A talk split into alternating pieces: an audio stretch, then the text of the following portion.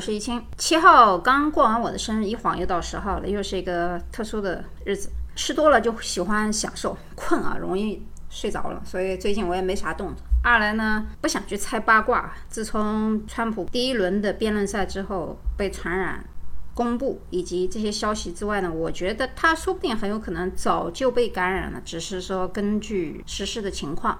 包括政治的需要，在适当的时机告诉大家一下。所以，但是他查出来以后，之前之后我都没有想去录这个音，就是因为我觉得，你与其去猜他会有什么不测，或者说出来，你还不如等他过几天，他出来了不就挺好吗？所以大家现在也不用猜，我也不用犯错误，对不对？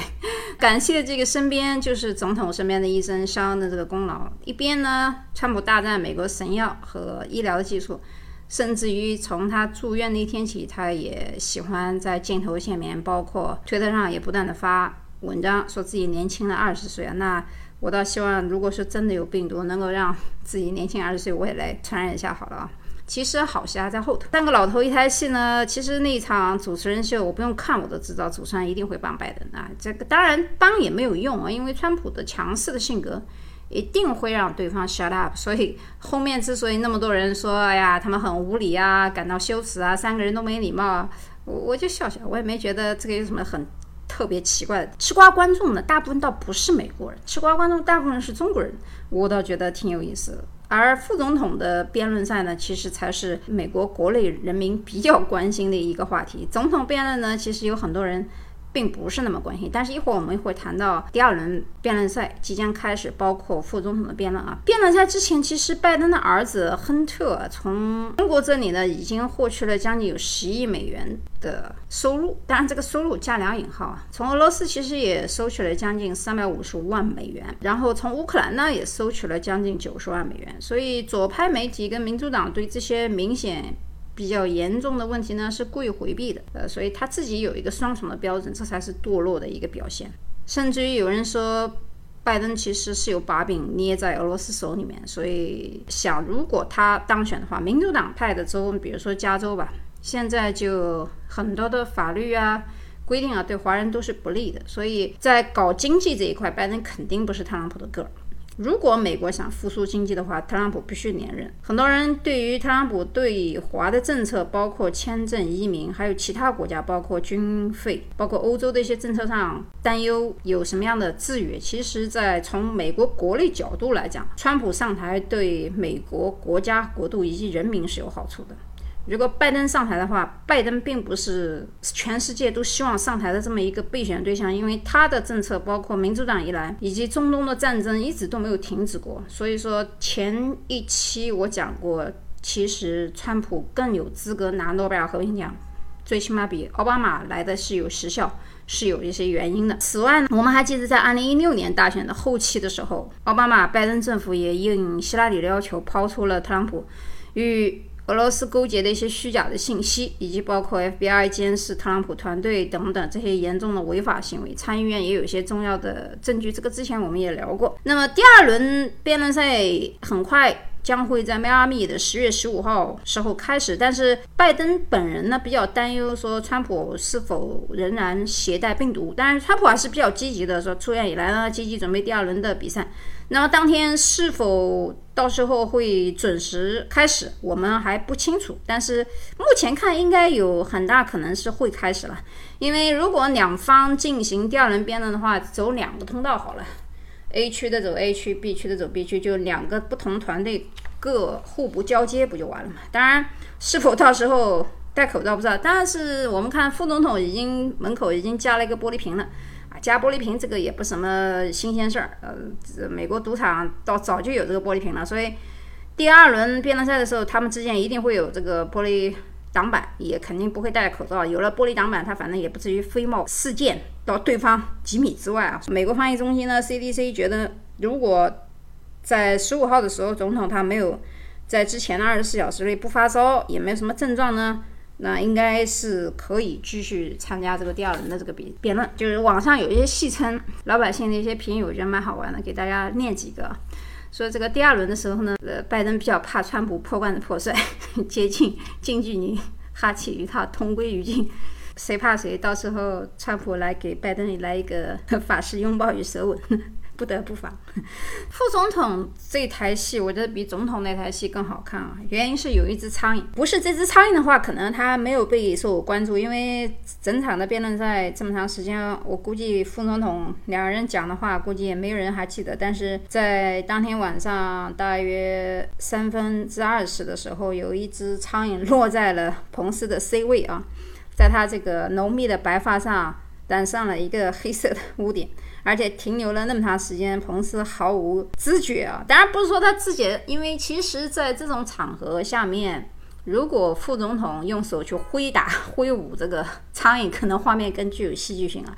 所以我觉得并不是彭斯没有反应，应该是不想去动啊，就是说比较镇定嘛。因为本来他这个人就比较比较持重，不会因为一些小事而失态。就是我们古代宫斗戏里面，甄嬛啊，你抬头给朕看看。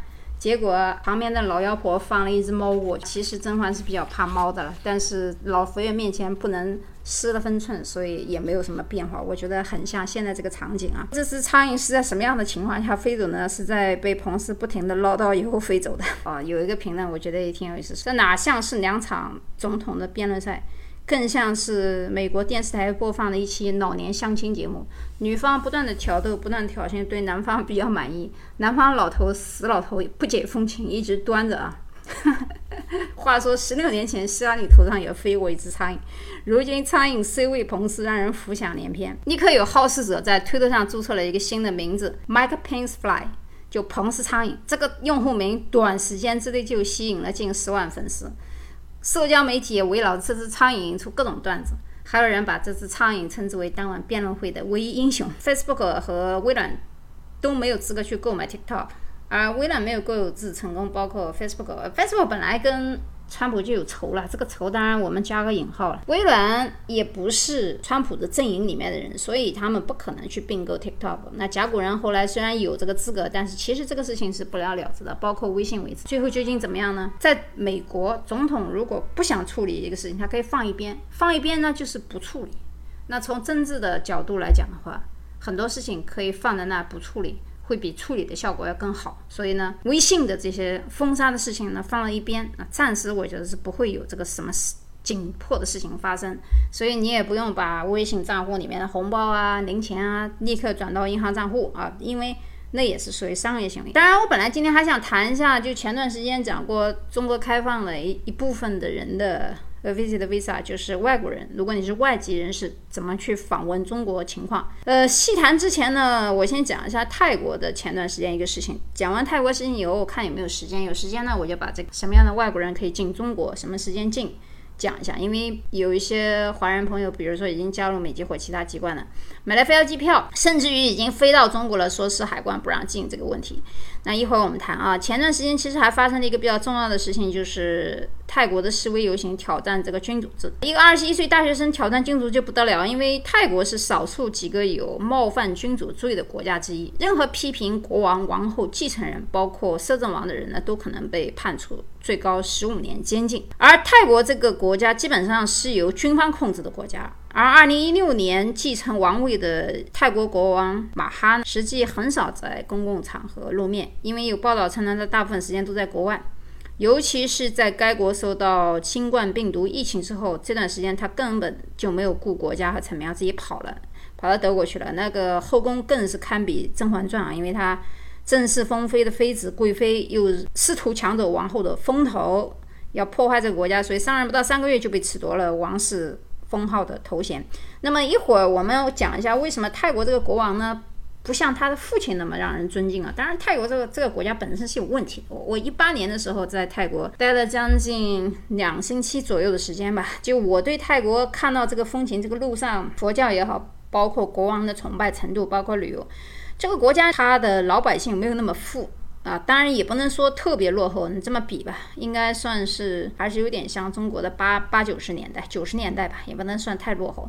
当然，它也有特别繁华的地方啊，特别繁华的地方呢，大概相当于南京这个城市的程度吧，还谈不上上海那个样子。但是在这个国王之前的父亲阿杜德国王在位将近七十年，他是有一个保守的基调的，而且老国王。在去世之前啊，是整个在泰国在位时间最长的君主，而且他几十年来都没有离开过泰国，经常被拍到他和臣民们一起出现在什么麦田里啊、稻田里啊、工厂里啊等等，所以是一个比较亲民的国王。记得在老国王还在世的时候，这个总理就简直是要跪服，甚至于辅导。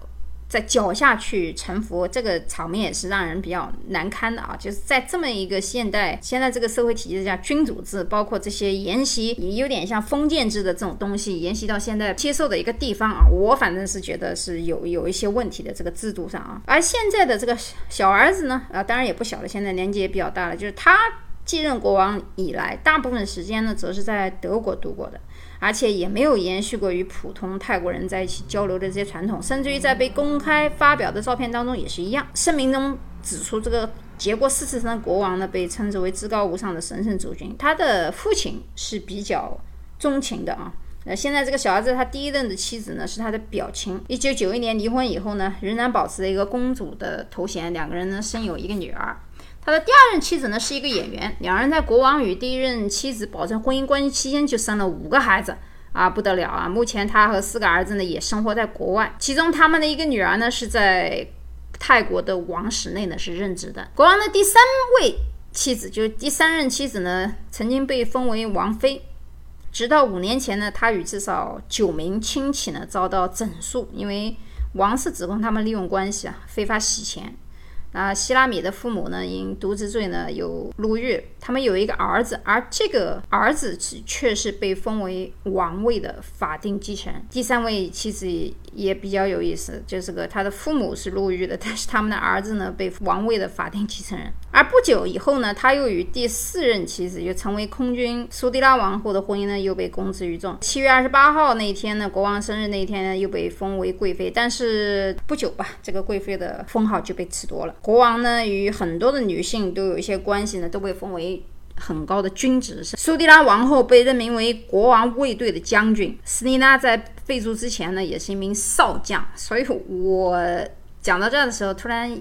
想到跟相似，那根据这个福布斯发布的一个新新的数据，前五大最富有的王室，第五名才是迪拜啊，第五名是迪拜的穆罕默德，可能也也很多人觉得迪拜的王室是最富有的，第五名是迪拜的穆罕默德，身价是四十亿美元的财富，第四名呢是阿联酋一百五十亿美元，第三名是沙特大概一百八十亿美元，第二名呢是文莱首相。兼王室大概是两百亿美元，第一名呢就是我们今天讲到的泰国王室，是三百到四百亿美元。但是直到二零一八年十二月五号开始，泰国国营企业与政策委员会前任会长在 FB 上面称过呢，泰国已经成为全世界贫富差距最大的国家，月收入不到五百六十三元人民币的极度贫困的人口达到五百八十万。占泰国总人口的百分之八点六，贫富差距高达十一倍。所以，我们看到这些数据，在我们可以理解，前段时间泰国胆敢有人挑衅君主制，而且是在现在这个社会。好，今天还有一点时间那，我就讲一下关于外国人怎么进入中国的问题，不是买飞机票的事儿啊，也就是中华人民共和国外交部国家移民局关于允许持三类有效居留许可证的外国人入境的公告。这个公告是。自二零二零年九月二十八日起，也就是上个月的月底，就允许持有中国工作类和私人事务类，包括团聚类的居留许可的外国人入境。那这话什么意思呢？有很多人说，哎，那既然是工作类，那肯定是工作签证喽。那私人事务类，这个私人事务类，大家要去查一下，你的签证是 S 一还是 S 二？这个 S 一和 S 二是不一样的。另外，这个团聚类也是 Q 类还不算啊，因为 Q 类呢，它是属于探亲，探亲它不能叫是私人团聚类。团聚类什么意思？就是你父母如果有重病、临时情况，你可以通过你在中国国内的亲戚直系亲属啊，写这个团聚信，应该是可以的。从人道主义来讲，这是。没有什么理由去拒绝的，就是繁琐一点。其实这都很简单，只不过就是因为病毒没来临之前，谁会想到这么多事儿呢？对吧？所以很多人这个十年签里面，如果不是 S 类或者是 S 二的话，你要去看一下你是 A C S 二，A C S 二应该是四人事务类，Q 类不是不算啊。团支类你重新弄一下。工作签证呢，肯定是就是你在国内要么是有公司，要么是在。呃，中国的什么大公司里面工作的，这个应该是也是合法的，所以在二零二零年九月二十八号起呢是可以的。呃，有的人去问海关，那美国海关跟中国海关两码事，你问美国海关有啥用啊？中国允许外国人入境，又不是美国允许中国人到美国去，所以有的时候很多咨询的客户啊，在问问题的时候，我就觉得这逻辑不通的事情，能不能先把逻辑理清楚再来问问问题？关于啊入境啊、签证啊、移民啊、什么留学啊。包括甚至于今年、明年这些乱七八糟情况，你们在咨询我的时候，先把来意说清楚啊，也不用我去问你什么原因，你就先打字说清楚我是问哪个的，然后自己情况啊，巴拉巴拉巴拉巴拉，全部都打清楚，也不要跟我留言啊，因为留言的话会浪费时间，打文字是最好。我这人看留言的话，几秒钟我只要看清楚，我就可以回复你了。但是你如果语音的话，我懒得听，因为听一个语音。浪费几分钟，几千个人的，然后一天时间就不要干了。所以其实没有那么多大事可以讲啊。看起来很热闹的事情，大家都在谈，其实没有什么意义。所以我还是那句话，等十一月三号吧。好，今天的节目呢就到这里，我们下一期再见。